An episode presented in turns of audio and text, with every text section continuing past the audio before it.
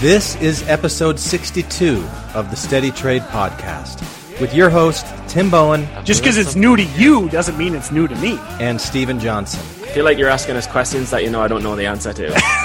Today, the guys review part 12 of Tim Sykes' 14 part trader checklist video series, and that means recent millionaire Mark Croock's pre flight checklist webinar. Uh, obviously, more catalyst equals greater odds of the stock spiking. That's another good episode, so let's jump right in. Welcome back to the Steady Trade Podcast. Today, we're continuing the analysis and breakdown of Trader Checklist. Um, we've got an interesting part of Trader Checklist where this is a two hour webinar.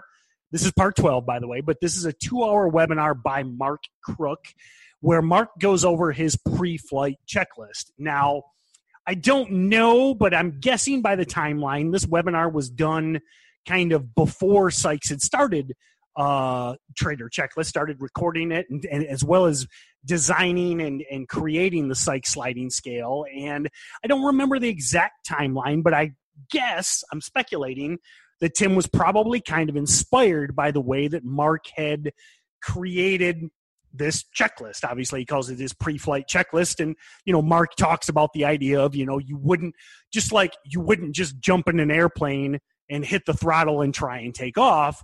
You need to go through these steps. You know, you need to check your fuel, check your flaps, check your whatever. You know, to make sure that you're not just you know going to take off and crash. So I think this kind of inspired Sykes, and I think it's a great example of something that Steven and I talk about and I talk about on Stocks to Trade Pro. I actually did a webinar Sunday night where I went over my, uh, I call it my trade selection sheets. So Croock calls it pre-flight checklist.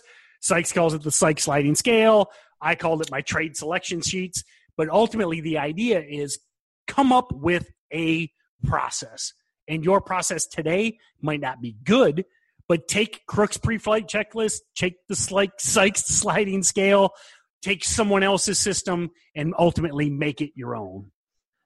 Absolutely, absolutely. Uh, the emphasis on having a plan, and let's talk about the pre-flight checklist. I guess today, the importance of checking that every mechanic in an aeroplane is correct and working so when it's in the air, it doesn't crash and everybody dies, is paramount. Because if you don't put the checks into place before you take that trade, your account will crash and die. And nobody wants another plane to go missing, especially not in this day and age. We've had a lot of planes going missing, right?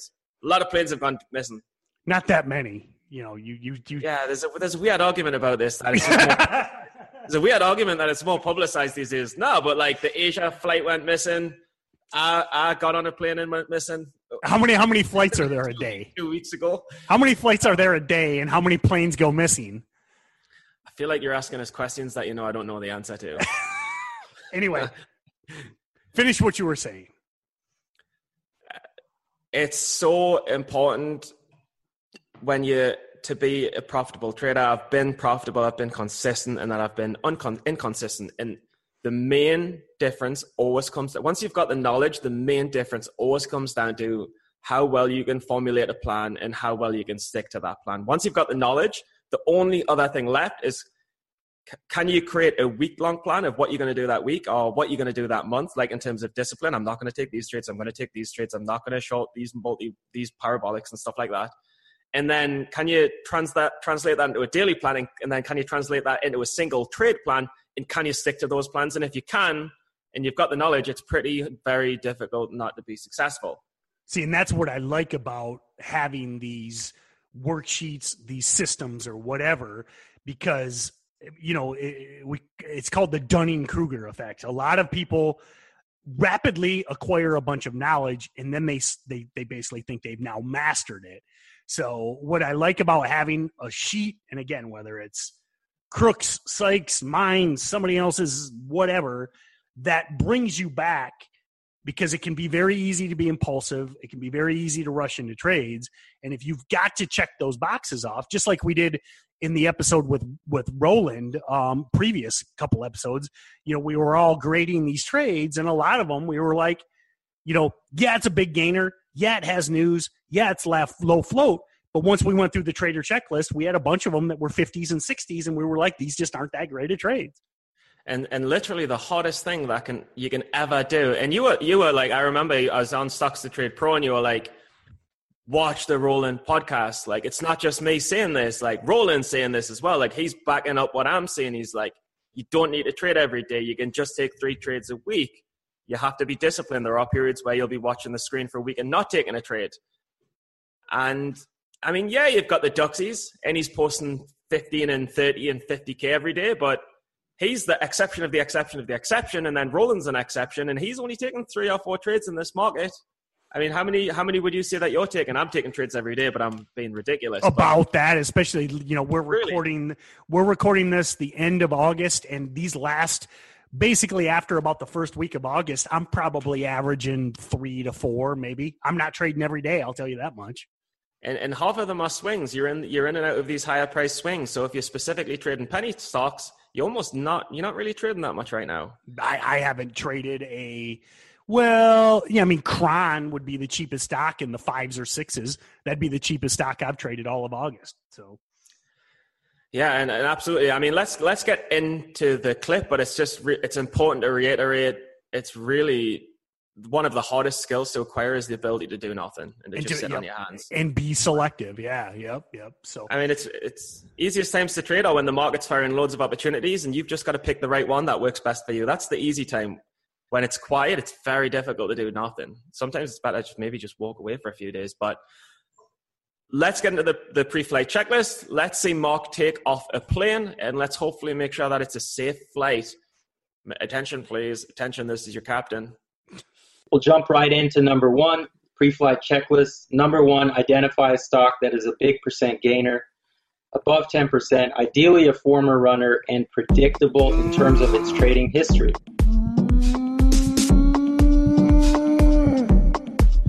Um, so number one, Mark starts out with with the all pretty much every momentum trader's first rule. It's a great rule, and and this goes for.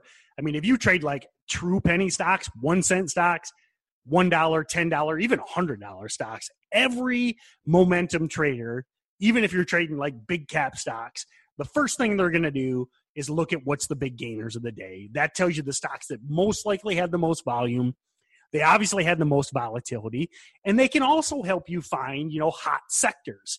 Right now, end of August, you'll see some of the biggest gainers are these $40 weed stocks like TLRY and CGC the beauty of that is maybe you're not trading a $40 stock, but you now know, hey, I need to look for the cheaper weed stocks.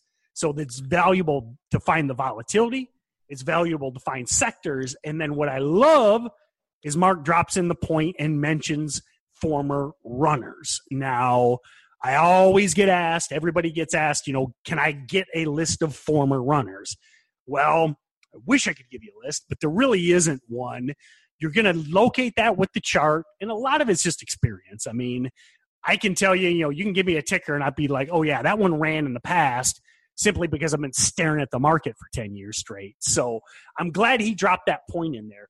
Focus on the stocks that have ran in the past. They're the ones that tend to run again.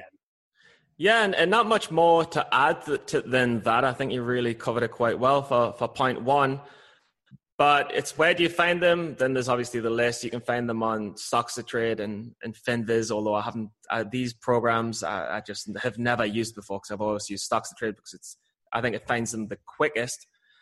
But it's, there's not much more to say than that other than the fact that people are like, where do you find this stock? Where do you find that stock? And it's, and it's like, oh, did you, you do you have a news scanner up? I'm like, no, like, you don't need a new scanner, so to say. You just really need to set up the right scan, maybe on stocks trade saying more than 5%, less than more than 10,000 volume, more than 50 trades, and you will get every single stock. And maybe you'll have the top percent gain as of today, the top percent gain as of yesterday, the top percent gain as of the day before, and just keep on track what they're doing.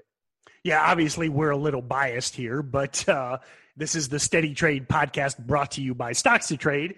But keep in mind, check out stockstotrade.com. We do have one of the nice things, and I'll try and avoid too much of a commercial here. We do have pre built scans that do exactly what Steven says. So instead of going to all these different websites, you could double click stocks to trade, and with one click, you can see the most active, most most volatile stocks. So there's there's the commercial. Yeah, and I, I don't want to add much more to that other than look at the interface of stocks to trade on the scanner, and then look at the interface of these three old websites that are outdated, and then then you you make the decision on what you think is the best. Okay, next next slide. Before we actually get into uh, what's running, I want to make sure you guys are fully fully clear on the procedure, the the, the procedure which I call the pre-flight uh, checklist. You cannot fly the plane without doing the pre-flight uh, procedures, and this is absolutely critical uh, to look up the stock's float, the shares outstanding, and the number of shares short. I don't care what the hell you're trading, you do it every damn time. Very well said, Mark Croock. You cannot fly a plane without carrying out these checks, and one of the most important checks, and probably the most important check after you've found the percent gainer is what are the, what is the float, what are the shares outstanding, and are there any shares short? Now, to be honest, I don't really look at shares short too many times because I haven't really found that you can get an accurate number. But and and the and often the shares outstanding and the float are kind of similar. So I really, really, really, really pay huge attention to the float. Yeah. And, and, um, so, just kind of defining some terms here real quickly. We talk about float a lot in in steady trade, but if this is your first episode or first men, first time you've heard it, remember the float is is the freely tradable shares, shares that can be traded by us, you know, non-insiders, um, you know, shares that aren't locked up in essence. Um, and and that's why we always talk about low float stocks because remember the float is the supply. So if you're going back to the Adam Smith supply and demand type idea.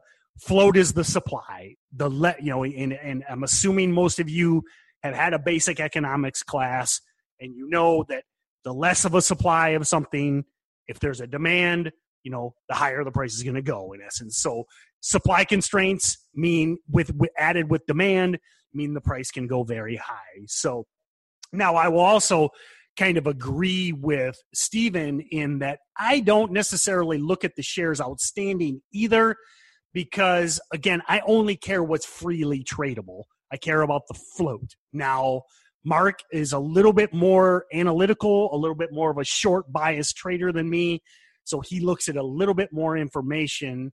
Um, and then the last term, and the last one that I, again, much like Steven, I don't really pay attention to is the number of shares that are held short num- for a couple reasons. Um, write these down. A couple couple good tips here.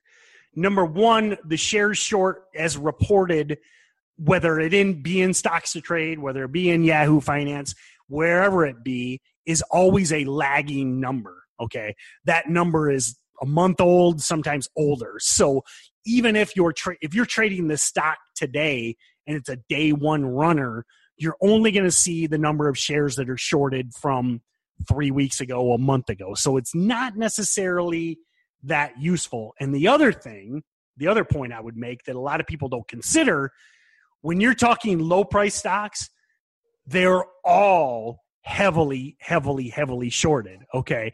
There's a reason Steven likes to short every stock that is up more than 5% on the day, is everybody loves to short these junky stocks. So, not disagreeing with Mark, definitely look at these numbers and track them.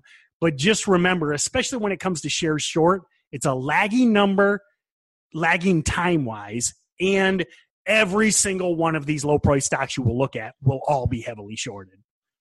Yeah, and, and, and not not much more to say than that, other than the fact that we we have our favorite steady trade analogy of, of volume and float should be married as partners together because they, they work well together. So you've got to remember that if a stock has a float of just 2 million and it's trading 10 million, float that means yep.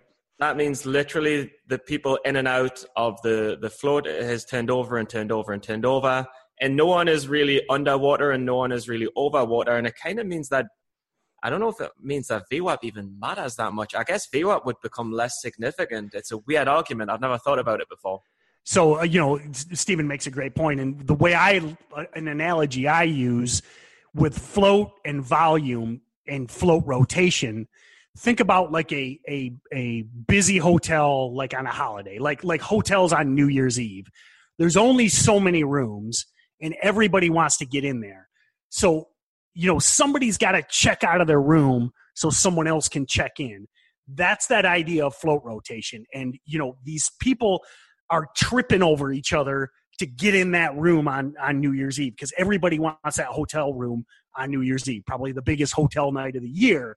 That's that idea of float rotation, limited supply, everybody wants in, and that's why the same hotel that's, you know, 120 bucks in August is 750 bucks on New Year's Eve. That's that float rotation idea.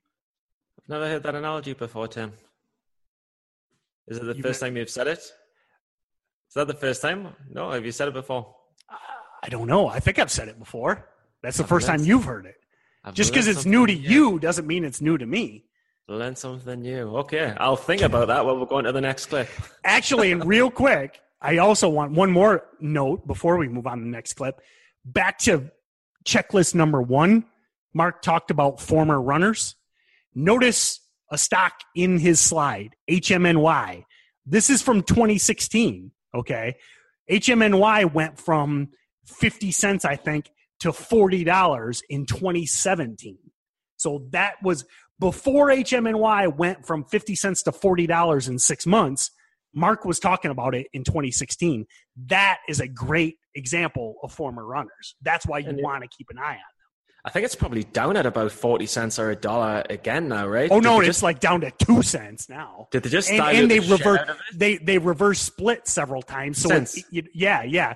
When you consider the value of its peak at $40, it's probably like a thousandth of a penny now. But so was that whole movie pass thing just all lies or Ah, at this point, they they actually got shut off. It's a big, you'll, yeah, yeah. It it's was a big, very that's sketch. very yeah. sketchy. I mean, because that was as, it's as sketchy as your trip to Thailand. Yes, and that trip to Thailand was pretty sketchy. Okay, next clip.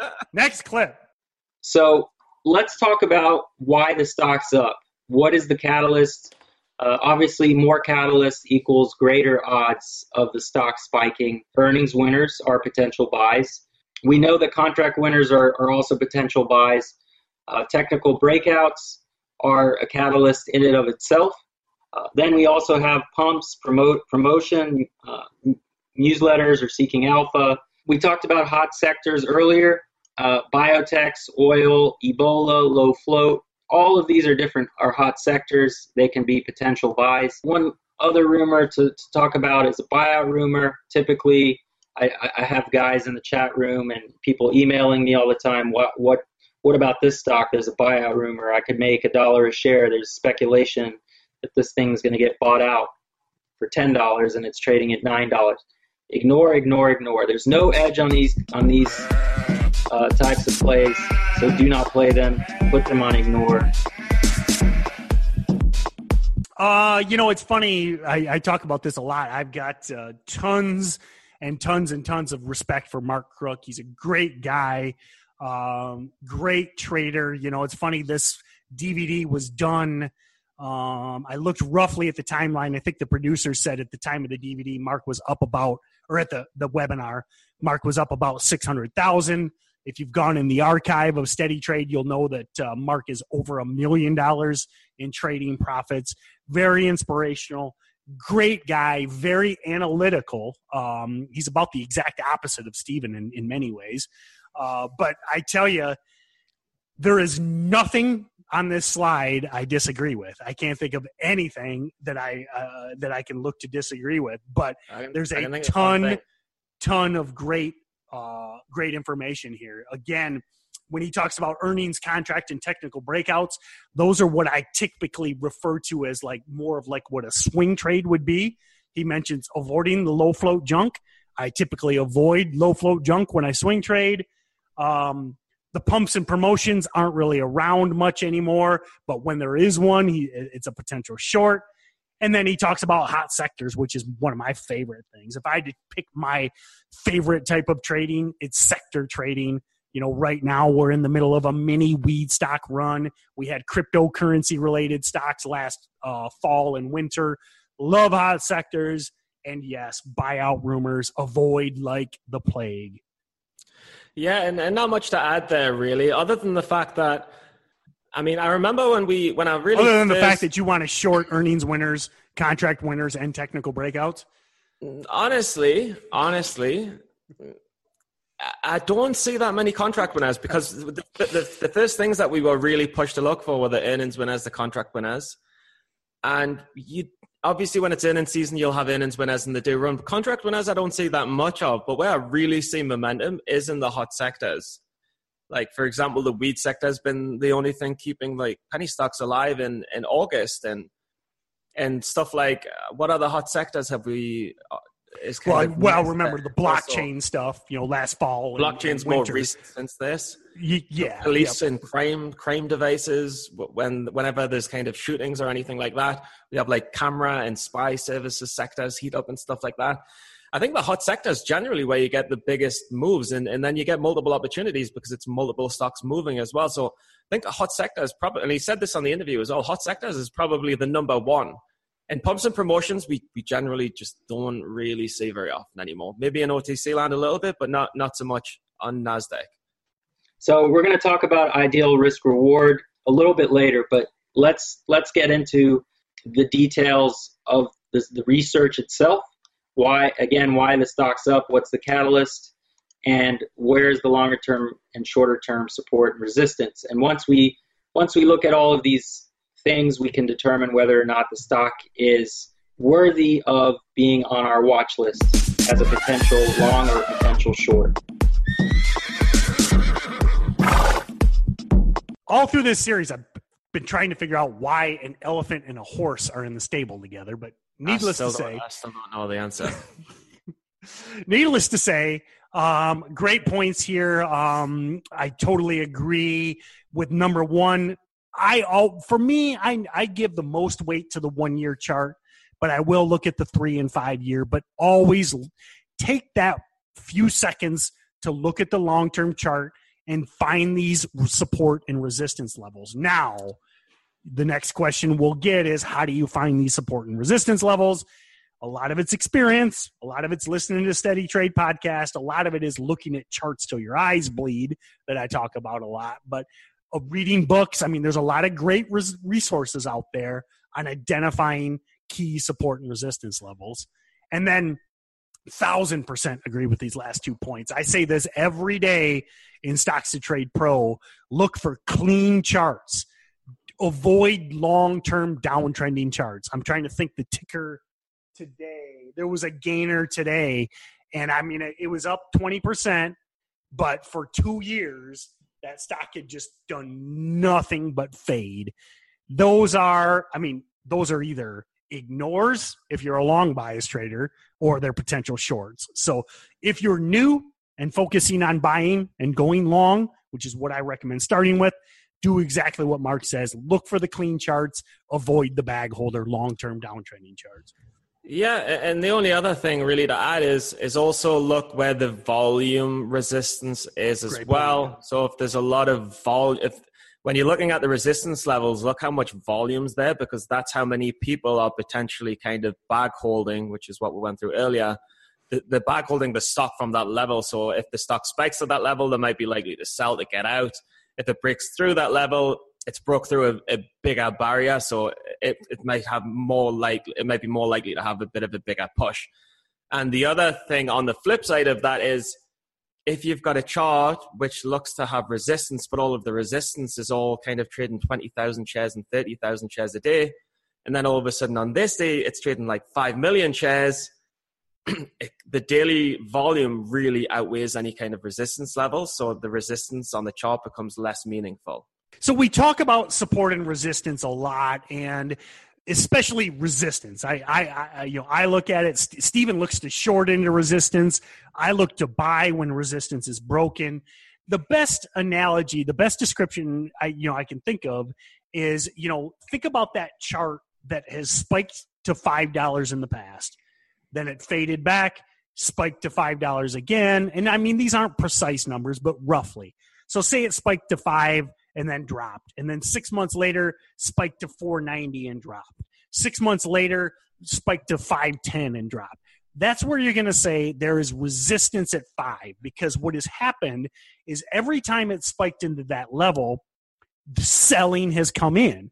That's why we we like to avoid those charts until they break because what that's telling you is that lots of times long-term shareholders are selling into these key levels that they're thinking about from 6 months ago. So think about if you're that long-term shareholder and you've been holding from 2 $2 a share and twice in the last year this thing has spiked to 5 and failed. Each of those times you're saying to yourself you're like damn it, why didn't I sell at five? Twice this year. It spiked to five and I didn't sell. And now I'm back here holding at three. So that is a resistance level because now what's going to happen next time it spikes to five? You know, fool me once, shame on you. Fool me twice, shame on me. That third time, I'm probably going to say, screw it. I'm selling at five. That's why there's resistance at these key levels. And that's why we look to shorten them if they fail those levels. Or again, as a more long bias trader, when that resistance level finally breaks, that resistance, that selling that is holding the stock down. Because remember, stocks go up when people are buying, when people are bidding it up. You know, it's just like an auction. If we're bidding on a car and everybody's bidding it up, the price of the car keeps going up. When that resistance breaks, that means that the majority of those people that have been holding have all sold all their shares. Now we've got new buyers. Everybody is now bidding the stock up. So once that stock breaks to 525, 550, it is proven that it's broken resistance. And odds are all those sellers that were holding it down at five have all sold. They're all out. And we got new buyers, new bidders, and that's why the stocks tend to rip after they break resistance and just just to add, never think that a stock can't go higher because it really, really can. Once once the the shorts get trapped and once all the shorts are shorting, say the resistances are two, and every short shorting at 190, 185, 195, and then two, and then 202, they all have to cover. And when they have to cover, they have to buy. And when they buy, it shoots. And that's why you get these crazy parabolics. And what what came into mind? What's the stock that boomed through one and now now it's like Nelly trying to boom through two. Tell me I, that's I, not shorts uh, getting rotated. yep, yep. I, IGC is a very sketchy marijuana stock. They actually used to be in like bull, renting bulldozers and excavators. They've pivoted to weed. Sketchiest stock in the world, but every day it just goes up because it's low float. Everybody's shorting it and everybody's getting their faces ripped off. But the thing is, though, and the only people who aren't are the people with huge accounts that are just going to hold it because they can afford to hold it. But for the average Joe, you can't do that. Yeah, you will get bought in. Phil, Phil, Phil Goedeker, we've done you know Ozark trades. He'll we did a pat. He'll he'll he'll just hold for two months and he'll probably make five hundred thousand. But but the thing with I, is it IGU? I don't know. I don't know IGC. what that did today. IGC. I don't know what that's doing today. But I I, I saw it's above VWAP right now, and it's one p.m. What what's the price of it? What price is 180, it at? 185. Yeah, because when I saw that pop and then consolidate and consolidate, I'm like on the daily chart, I'm like, that's probably gonna just be trapping shorts, sucking them We're in. Coming up on magic hour, 2 p.m. baby. It's gonna rip past two and go to three, and God help everyone. Actually, before we go on to the next clip, we're recording on August 29th. So if you're listening, you might be hearing this two weeks from now, six months from now check out what IGC ends up doing on August 29th, 2018. Probably a Stephen and I are agreeing on this one. it's going higher, eh? It's going higher. It's trapping shorts and it's going higher. And it's going to squeeze like it did the other day. It's going to squeeze 30 cents just like it did the other day. Next clip. I'll be, in, I'll be tucked up in bed. Shut though. up. Next clip. Ah! and we'll get to this uh, as well uh, ideal risk reward. Uh, and that just goes uh, along with the analysis of the support resistance lines and where the stock's been trading. Ideally, you must have a three to one risk reward, meaning you should be looking to make 50 cents to a dollar a share uh, with downside of roughly 50, 15 to 30 cents a share, depending on the price of the stock. Uh, so you always have to have your game plan, entry, exit points. Otherwise, don't trade the setup. Only focus on stocks that meet criteria number one, number two, number three, and number four. Most stocks offer bad risk reward. Avoid. Yeah, and, for me, risk reward, this is probably one of the components that will take the longest amount of time to learn. What should you risk in order to obtain which or what reward? And you'll think, well, how do I know? How do I know what this stock's going to do? How can I figure that out?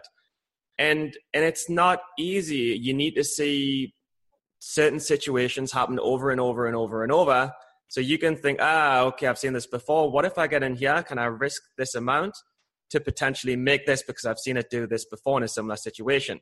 And the other thing I'll just say about risk reward before I'll, I'll let Mr. Bohen take, take the stage is we've just talked about support and resistance levels and what they are.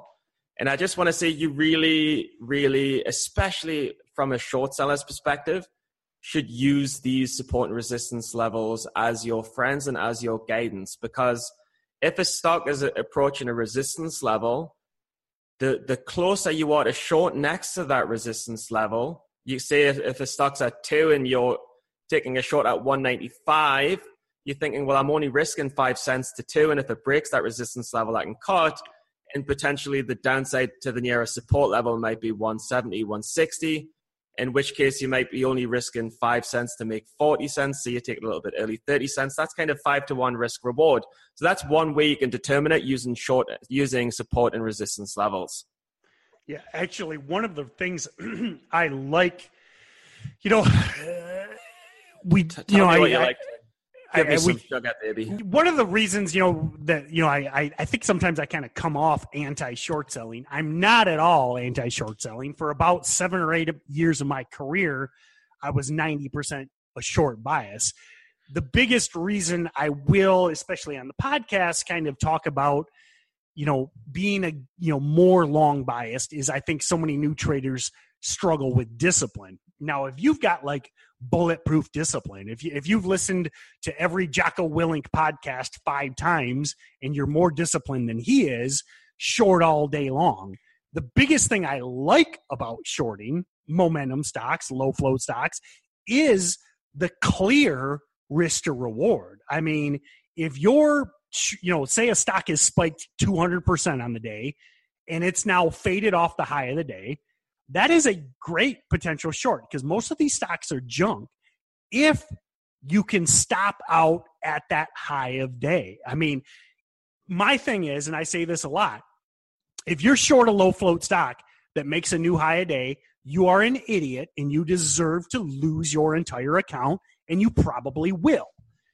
That is one of the good things about a short selling because once you've been there a few times, you know when these things hit the new high of the day, midday, late day, IGC might do it today, you're going to get your face ripped off. So that is what Mark is talking about about keying at a level. And I don't think there's any better ex- or example than a big gainer that's fading on the day. You're short. This is now spiked to the high of the day, and you're starting to justify, and you're starting to add, or you're starting to read the news or whatever. That key level is staring you in the face and telling you that that is your risk. The trade didn't work, and that's where you need to stop out. Yeah, and and the the worst thing about it is it comes in three phases. Being someone who experienced, who's done this a lot recently, comes in experience, and basically what happens when you short, risking off the high of the day. Say the stock spikes, pops down, you think this is junk, makes and pops up, and makes another lower high, and you think I, I'm up, I'm going to average into this winner, and then all of a sudden it pops up and it spikes a bit more than you thought. All of a sudden, your first challenge is thinking, "Am I ready to cut this at the high of the day?" if you go to fail that, you think, I'll tell you what, I'm going to see if it breaks the high of the day. I'm not going to get out yet because that's resistance. That's the wall. I should respect resistance. Then it breaks the resistance, or it's just about to. That's your second opportunity to cut it. If you don't cut it on the second opportunity when it's just about to break resistance, what then happens is you think, I'm going to wait and see if it does break resistance. Then it blows through resistance, and yeah, everyone goes long. Everyone short covers, right? And do you know what happens then? stock, stock blows so far past the resistance that you think, well, I can't possibly cut it now because it's ridiculously, I'm ridiculously down on the position. So why don't I just wait for it to pull back a little bit? Then it pulls back a little bit, and you say, I think it's coming back down. I might not cut it yet. Then it goes further, and you just think, I am done for.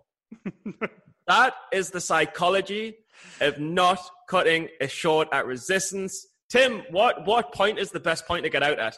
Do you have the discipline to cut it before it breaks the resistance or literally as it breaks the resistance? Well, again, if in my scenario, my example, and, and trust me, I've been where that that scenario that Stephen just explained, I have been there more times than I care to account. Okay, I was I. I, I know I'm this I'm this salty old veteran, but five six years ago, I went through that cycle that Stephen just explained way more times than I uh, you care to admit. But Still going I through it. I went through it today. I went through it today. I am I am a terrible trader sometimes. But for me, back to my scenario, I, I, I gave you, you know, a few minutes ago, the the the analogy or the the setup I gave you was a ridiculous gainer, you know, with news that is spiked and is now fading. Me personally, if that thing if it gets anywhere near the high day again, I'm out and I don't Really? care what happens. No. So you're not thinking double top? You're not thinking double top? No, because you Not know what it it's is? low float. Now, if it's a hundred million float, if it's three hundred million float, different scenario. But if it's two million float and it's hitting the high of the day after the initial spike, hell no. Because honestly, what what ends up happening is everyone's jumping in that short, and and if it start if dip buyers take it up, shorts are getting edgy. Shorts are getting edgy. More dip buyers are dip buying. More people are jumping in for the high of the day breakout at ten fifteen. More shorts are getting scared. More shorts are getting scared. Then cover, cover, cover. Breakout by breakout by breakout by boom. It just it happens. Yeah, I agree with you. I've got to start cutting high of days. It's me number one problem. Now the now keep in mind, so many of these stocks ultimately fail, but to me it's not I call it it- it's not worth the ride. Okay. And Stephen and I have talked about this many times. It's part of his process of of learning. I do not, you know, and I know there's a lot of these guys on Twitter, these big shots on Twitter, that risk fifty thousand dollars to make five thousand. That is not how I trade. That is not how I recommend trading. And if you're in a small account and you're risking five hundred dollars to make fifty, good luck. You know, and that is exact opposite of what Mark is talking about, and that's what a lot of these guys do. I, I call it going for a ride. Now, you might be green at the end, but man, it ain't worth the ride. The horror show, you know, the the the the the the horror movie you're living for four hours through the middle of the day to make a couple hundred bucks, it ain't worth it. No thanks. No, and, and the, the weird thing is though, and just to give some other people peace of mind, because there'll be a ton of ton and ton of people going through on rides every day. And from my experience over the last 24 months, when I, I mean, first of all, you just lose all the time. But once you find profitability, you find profitability through bad risk reward trades. And you will, you will, like, I remember about 12 months ago, I was profitable, but I was risking 600 to make 200, risking 800 to make 300, or risking a thousand, but making 150 and thinking it's still a good day. But then what happens is you get this one that makes you lose four grand. You know, that's And what then- I always I always say, you know, and this is not my saying, but that works great until it until does. it doesn't. Yeah. and then and then what happens is you go on the raids less. You still go on them. You still go on them because you think, ah, do you know what it is? This time I'll just get away with it. I'll just get away with it this time, and I'll, I promise I'll never do it again. but then you do do it again, and then you go on the raid a little bit more. But eventually, eventually, and this I'm not at that I'm not at this point yet. Eventually, you stop going on the raid. I, I'm and honestly, I self-profess had very good education, had very good tutorage from Sir Tim Bohen, especially over the over the last over especially the last twelve months or so. But as, but not going on the raid, it's it's the one thing I haven't been able to stop doing yet. I do it a lot less. I do it a lot less, which is where is the soap, but I still go on the raid. It's baby steps, baby. It is One- baby steps. Get one percent better every day. Yes, totally agree. And, and it's okay to go on the raid. It's okay that you go on the ride. It's okay that you buy the ticket. It's okay that you go on the roller coaster. It's okay that you take the ride. Just make sure that you're going on the ride a little bit less and a little bit less and a little bit less. And then one day you're going to wake up and say, baby, not going on that ride today. I'm not going on it tomorrow and I'm not going on it next year. Hasta luego. Carpe diem, mamma mia. I'll see you later.